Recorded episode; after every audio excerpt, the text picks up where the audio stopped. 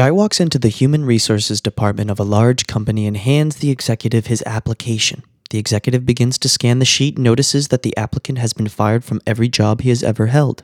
I must say, says the executive, your work history is terrible. You've been fired from every job. Yes, says the man.